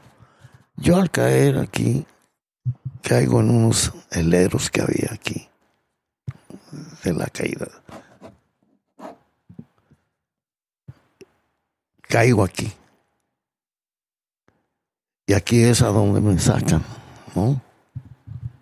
Los demás compañeros. Con la cuerda. Sí, más o menos, sí. Pero como había un borde aquí de nieve, no podía yo superar este tramo. que dicen que es lo más difícil cuando sacan Que- a alguien del crevasse, ese borde. de Ese, la ese salida. borde es lo más difícil sacar. Porque es un, es un techo, un medio techo. Entonces, Francisco Ortega, otro de los compañeros que fue, tuvo el atrevimiento de brincar este tramo de aquí a acá. De brincarlo. Para de aquí tirarme cuerda. Y hacer un, una especie de X para De ayudarle a brincar ese. para poder sacarme del, del techo este. Él jalaba de la cuerda y me apartaba del techo. Y los demás me sacaban. No, duramos ahí todo un día para esta proeza. Si yo la vi muy dura, dije, puta, ¿cómo me van a sacar estos cuates de aquí? Pásame el te- lápiz, te voy a dejar el testamento. ¿Qué edad tenía en, ese, en esa expedición? Pues unos 25 años, 26 años. Ah, muy tarde ya. Déjate tiro aquí el balcón, Luis. Bueno, y, y este, una vez que, que brincó y que yo salí, amarramos bien a, a Ortega. Que para empezar se había saltado sin nada. No, con cuerda. Ah, ok. Para amarrarlo bien y que si se cayera, se desprendiera ahí. No cayera tan fuerte y además. Que ahora diríamos que donde había uno pudieron haber sido dos, pues. Exacto. Los cuatro no. Nomás uno. lo Nomás, nomás uno o dos. No, no, digo, él, al- Por él- la, él- por- por no, la digo, distancia, ¿no? Él, Es que- él al brincar esa grieta tratando de ayudarle pudo haberse haber embarcado junto con usted. Sí. Pues. Porque tú vas 20 metros, 20 metros, 20 metros, 20. Uno tras otro, ¿no? Sí. Por si te caes, te aguanta el primero y te aguanta el segundo. Total que ese día hicimos campamento para descansar, pero los muchachos tuvieron que regresar al campamento de abajo por el demás equipo. Además, este tipo de excursión fue a base de lanzaderas. ¿Cómo es eso? Llevas tu equipo y, avanzas X metros arriba, pero como van tan pesadas las mochilas y las grietas y todo eso, deja uno equipo con una tienda en, es- en ese campamento y se lleva uno todo arriba. Dejas, levantas el campamento ahí y bajas sin nada por el, por el equipo que dejaste. Y ese mismo día tienes que subir hasta. Ese es el tipo de lanzadera. Como los comerciales, pues. Casi como los comerciales. De otra manera no podíamos cargar tanto y llevar tanto, tanto equipo cargando. Es- ese era el, el sistema que usamos. Y nos dio muy buena, muy buena resultado. ¿no? Bajaron ellos por el, cam- el campamento abajo. Y me quedé solo y esperando. Dije, hijo, no se van a ir los tres en una grieta aquí. ¿cómo Usted está todo porreado del día. ¿Cómo salgo yo solo? Una persona solo, sola de ahí.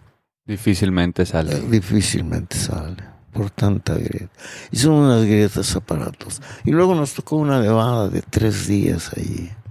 Neve y neve. Se cerró el tiempo. Dormimos en casi al filo de unas grietas. Viva. Oíamos crujientes sonidos abajo decíamos a ver si no se, Se va todo el se campamento. va todo el campamento. Oye, ¿y abajo. ¿cuáles tienditas de cuatro estaciones o, o sí había? Eran Tien- estas tien- militares. de tienditas Digo, las La tienda de campaña. tienda de campaña, casa de campaña. Cuatro estaciones, ¿no? eran doble- Oye, dobles De doble de techo. doble techo. El- Sí, esas tiendas Dos ya estaciones. Ah. Ligeritas, ¿no? esas tiendas ya las nos las trajeron de Francia, esas Ah, ya, tiendas. ya. Sí, eran de alpinistas profesionales. Y llevábamos unas chamarras de anoraks que les llamaban anorak italianos. Ahí íbamos mejor equipados. ¿no? Pero la falta de de alimentos, las provisiones y luego el accidente Sí, todo va quitándole. y va para atrás Hubo, también. hubo, hubo, y entonces esa expedición también termina en, También te- termina termina en abandono. En sí, abandonamos a- ahí cerca de la pirámide. Y encontramos a Jacket en Muldrow, en Paso Magonal, con su equipo. Nos ofrecieron alimentos que ellos todavía tenían, sobraban.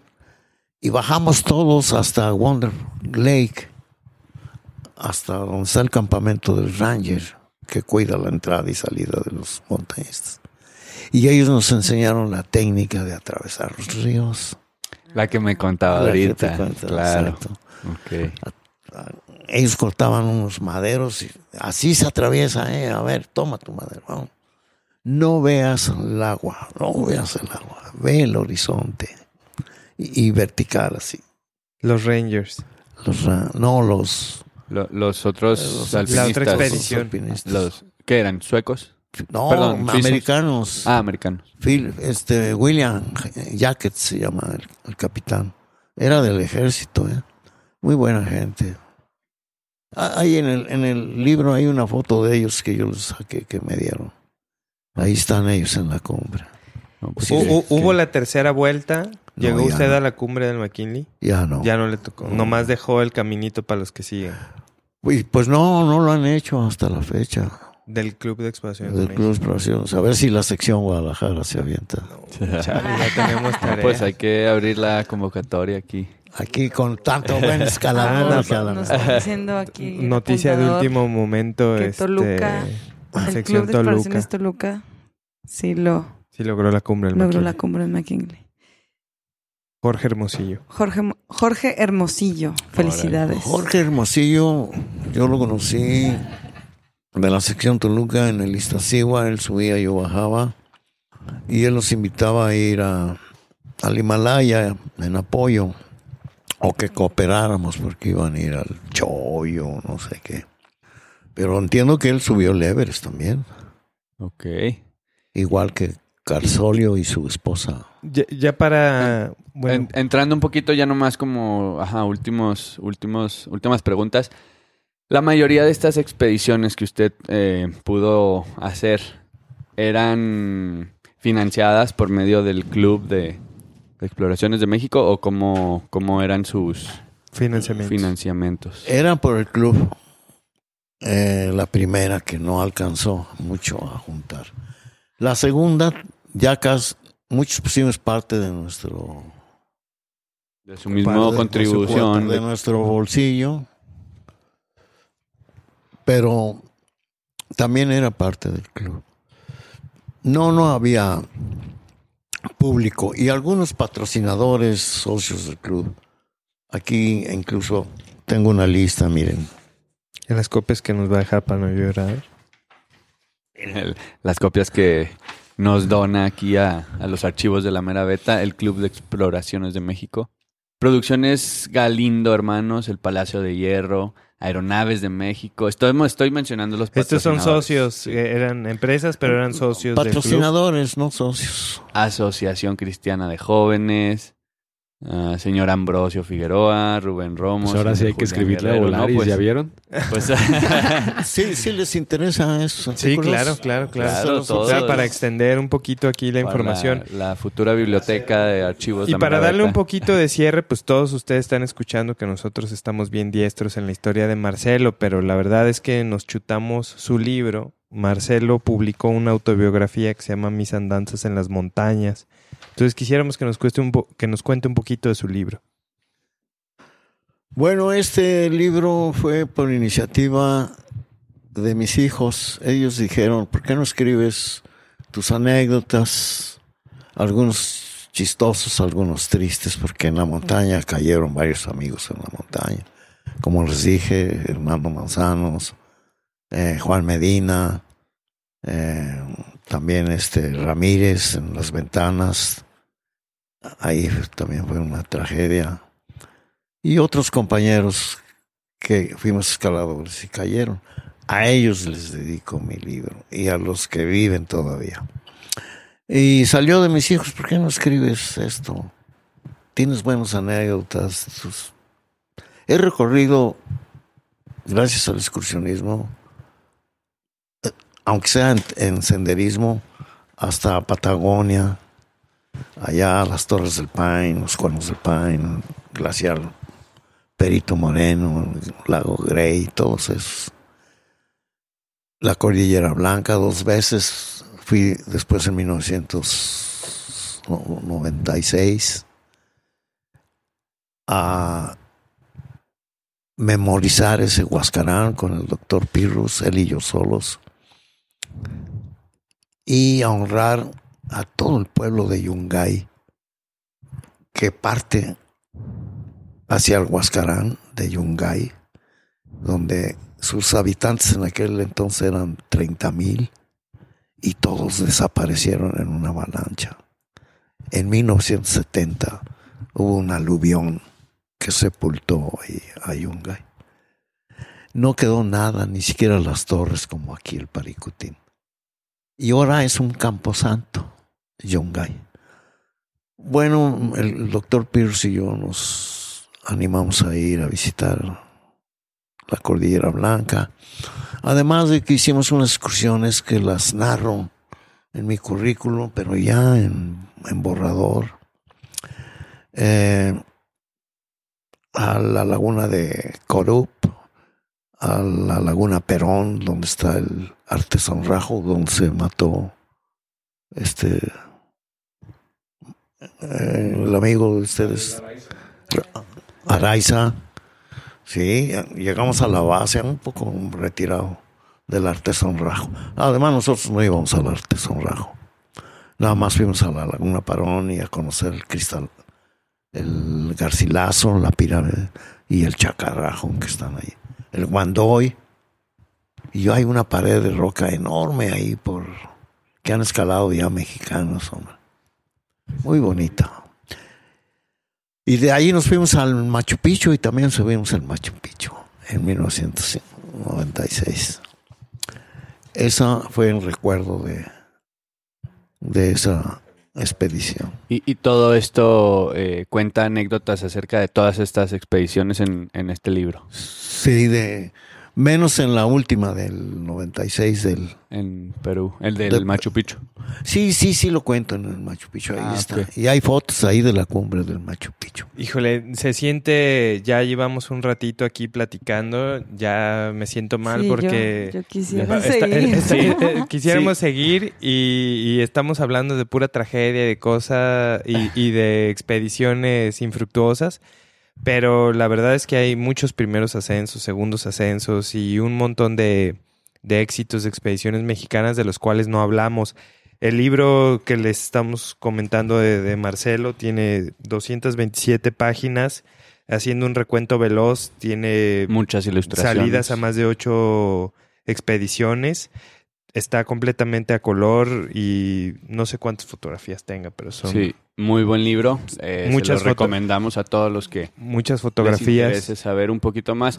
Y ya para, sí, ya tenemos mucho aquí eh, platicando y es que está todo bien interesante. Eh, yo ahorita que nos prestó su, su currículum de montañista, yo estaba viendo que, sí, como nos cuenta, desde los años 50 y sus últimas expediciones anotadas ya a, a mano aquí, con pluma, son en el 2018, el año pasado. Entonces mi pregunta, yo me preguntaba, ¿a qué edad o cuánto tiempo tenía usted escalando o cuándo fue que usted, o no sé si se lo preguntó o si se lo dijo usted mismo como si usted quería escalar toda la vida o simplemente era lo que más disfrutaba y, y nunca lo pensó así, sino lo siguió haciendo y así llegó hasta ahorita. Sí, no, no, nunca lo pensé. Lo que pasó es que si te gusta un deporte, te apasiona, como que te vuelves adicto, ¿no? Y estás, y estás, y ahora vamos aquí, ahora vamos allá. Y inquietud en conocer nuestras montañas de todo el mundo. Ojalá tuviera uno tiempo y dinero. Ya le hubiera dado la vuelta al mundo. Órale, no, pues qué, qué, qué, qué buenas y qué bellas anécdotas de, de, un alpinista que yo creo, es lo que hablábamos ahorita, yo, yo decía, yo me, me siento con pocos, muchos años de escalada, que he estado teniendo la oportunidad de hacerlo, 12, 13 años. Luego vienen personajes como usted, que tiene toda una vida escalando, más de... Sí. más de- Varias más- vidas, casi- porque no todos llegan a los 93. Exacto. Exacto, y enteros. Sí. O sea, verlo Sí, como está. como- escucharlo ahorita, cómo, cómo recuerda cada nombre, cómo recuerda cada técnica, pues es inspirador y, y, pues nos habla de las ganas, ¿no? Y aunque no había equipo, se hacía por las ganas. Y ahorita nos lo cuenta todo, pues es, está muy bonito escuchar todo esto. Gracias por... por venir. Eh, esa fue la, la historia de mi salida, de mi gusto. Y yo enviudé eh, muy joven, mi esposa murió en el 86 y me volví a casar, pero con la montaña después. a muerte. Toma, dice. No, pues qué bonito Esto es que matrimonio. ya, ya para cerrar, cerrar, cerrar, nos lleva a que si se ponen truchas, si, si se capacitan, si respetan a la montaña, pues a lo mejor un día pueden llegar a los 93 años a contar sus anécdotas, ¿no? Ahorita, no sé, nosotros tenemos más de 30, cerca de 40, ya, ya más de para allá. Y a veces decimos, oye, si yo me hubiera tomado la molestia de anotar esas rutas que encadené, esos viajes que hice, pues aquí está la prueba del valor que tiene registrar esas cosas, ¿no? Y habla de un estilo de vida que ya para cerrar es lo que quiero tocar. Esta es la primera vez que tenemos vino tinto en la mera Vino beta. tinto. Y a los 15 años que yo conocí a Marcelo Villavicencio, cuando empecé a salir a la escalada en roca y hacíamos la, la, la ruta de Harakiri que tiene 12 metros, la hacíamos en dos largos con, con cuerda probablemente estática, no quiero saber, lo compré en San Juan de Dios. Y, y quería saber más y sabía, sabía que no estaba haciendo bien las cosas, me acerqué al Coli porque tiene una salida de roca y conocí a Marcelo y en esa primera expedición había vino tinto y queso. Entonces nos habla de un estilo de vida de escalador. ¿Cuándo empezó eso? Porque usted empezó en menor de edad, entonces a lo mejor no llevaban vino ahí, pero a, partir de quién le pasa esa beta. Yo digo que la cuestión del vino me la pasó un amigo de, de México que dijo, mira, el vino te sirve para ayudarte a funcionar el corazón y... Tiene joven. Entonces leí los periodos, los lo que se trata del vino, ¿verdad? Que sí tenía ciertas cualidades y, buen gusto. Y a la fecha soy buen tomador de vino. ¿eh? eh tengo cientos de tapones que ya mi nuera, Cris, ya me está haciendo figuritas de tapones. Casitas casitas de campo tipo suizo. ¿eh? Eh, no creo que, que, me haya ayudado el vino, pero... pero, pero, pero la combinación, ¿no? Del vino y la montaña. La combinación, exactamente. A, glass a day keeps the doctor away. sí, sí. Estaría bien que todos estos conocimientos también, yo digo, darlos a conocer a nuestro gobierno para que cuiden nuestros pocos parques que tenemos. Sí, importante. Esa es una desgracia que sí veo con tristeza. Sí, vemos muchas fotos en, en su libro del Popo y el Ista, los glaciares, cómo estaban antes, ¿no? Y cómo en este momento pues ya se han descuidado. Tuve la oportunidad de ir al, al lista por apenas, ¿no? Yo digo a veces que la escalada en roca te echa a perder porque tú no quieres hacer otra cosa que no sea subir de grado. Pero en una etapa de menos escalada me di la oportunidad de caminar un poco más y de hacer un poco más de alta montaña y fuimos a lista y decía un guía de SEMAC, Israel, el que da el curso actualmente de alta montaña, pues un minuto de silencio por el glaciar de Ayoloco, ¿no? está a punto de desaparecer. Y vemos en su libro, casi en la primera página, el glaciar de Ayoloco y pues ahorita cualquiera pensaría que es Alaska. El glaciar de Ayoloco había que subirlo con técnica porque es, es, era un verdadero glaciar con muchas grietas. Saber cruzar las grietas y cruzar los crampones de hielo y todo. El, en los, con los piolés rústicos, ahora ya ven que están muy estilizados, ¿no? Que nomás los clava uno tantito y como la película esa última que hay que de una avalancha se cuelgan de un violeta en un precipicio. Ah, sí, la de punto de quiebra, ¿no? Sí. Algo así. Dije, ay, hijo. ¿Verdad? Pero sí, este, es triste ver todo eso. Y a mí me da tristeza aquí en la primavera, en Nisquihuil, esos parques. La primavera está en vías de extinción y son unos bonitos bosques, de veras, muy bonitos bosques. Pero nadie hace Nadie se ocupa.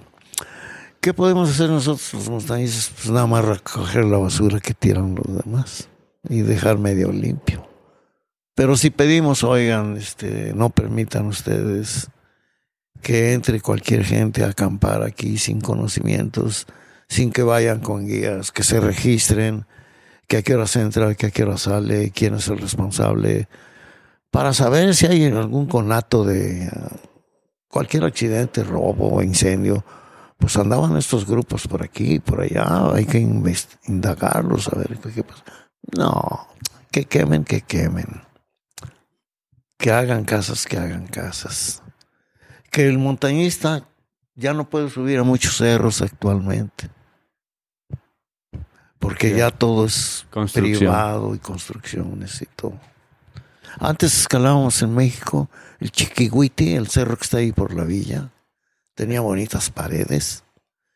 Y se pobló tanto como aquí el Cerro del Cuatro. Ya después no podíamos ir y si íbamos, nos salían chorros de perros ahí. ya no llegábamos a las paredes, de veras. Eso es lo triste.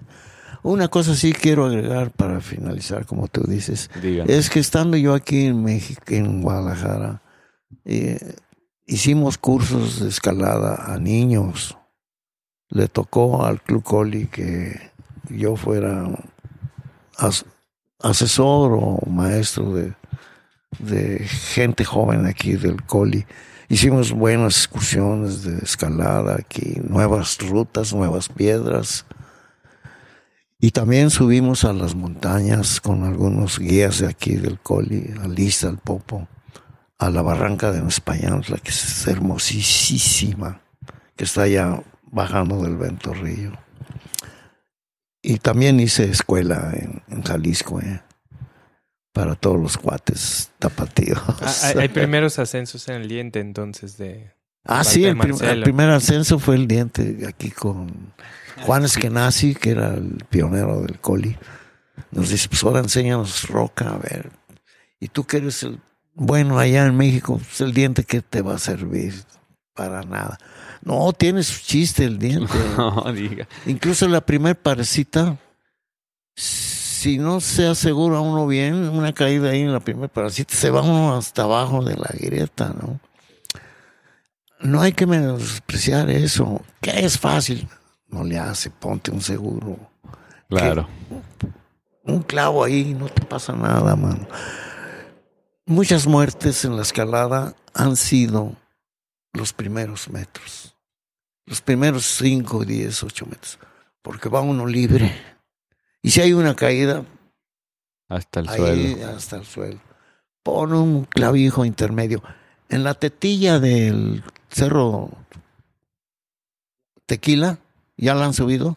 La No. tenemos ahí en los pendientes. Ah, bueno, ahora que vayan, no hay clavija en los primeros cinco metros. Está resbalosísima porque hay mucha humedad.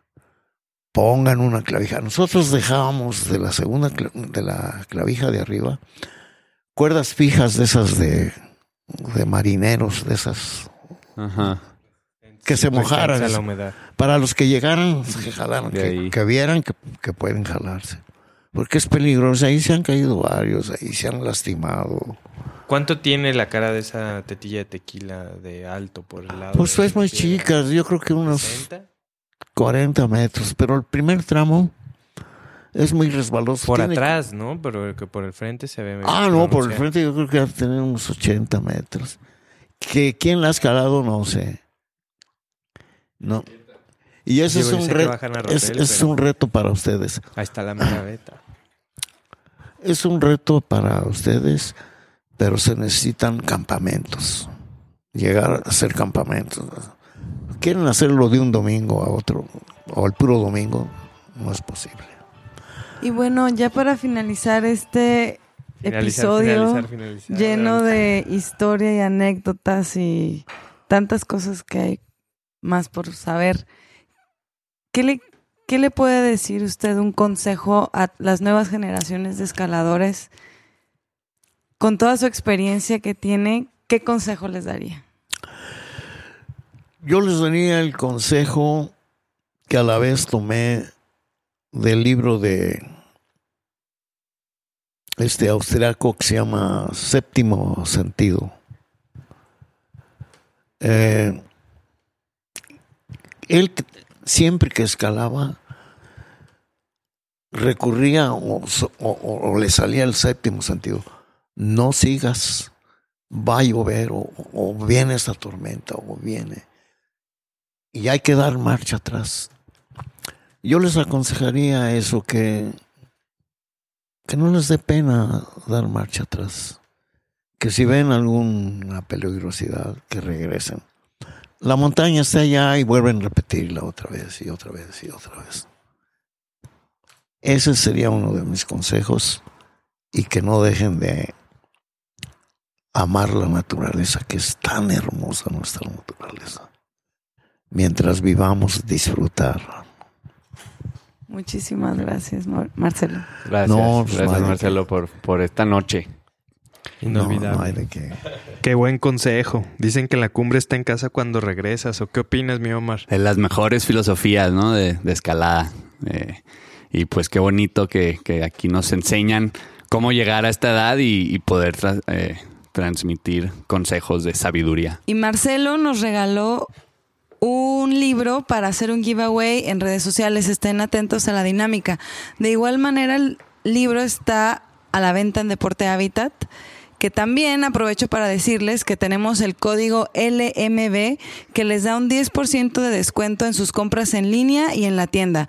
Muchísimas gracias Deporte Habitat por este apoyo que con sus compras están aportando a la realización de este podcast. Otro agradecimiento a el Gran Venado Azul que aportó la cena, las, las deliciosas pizzas para la realización de este podcast. Con esto finalizamos este episodio. Los artículos que menciona y los dibujos con los que ilustra los relatos los pueden encontrar en lameraveta.com en las notas del episodio.